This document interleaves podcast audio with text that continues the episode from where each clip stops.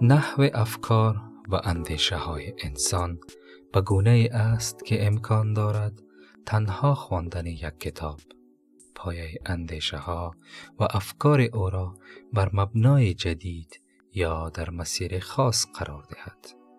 و چه بسا ممکن است کتابی مسیر سرنوشت میلیون ها انسان را در جاده مخصوص بیاندازد.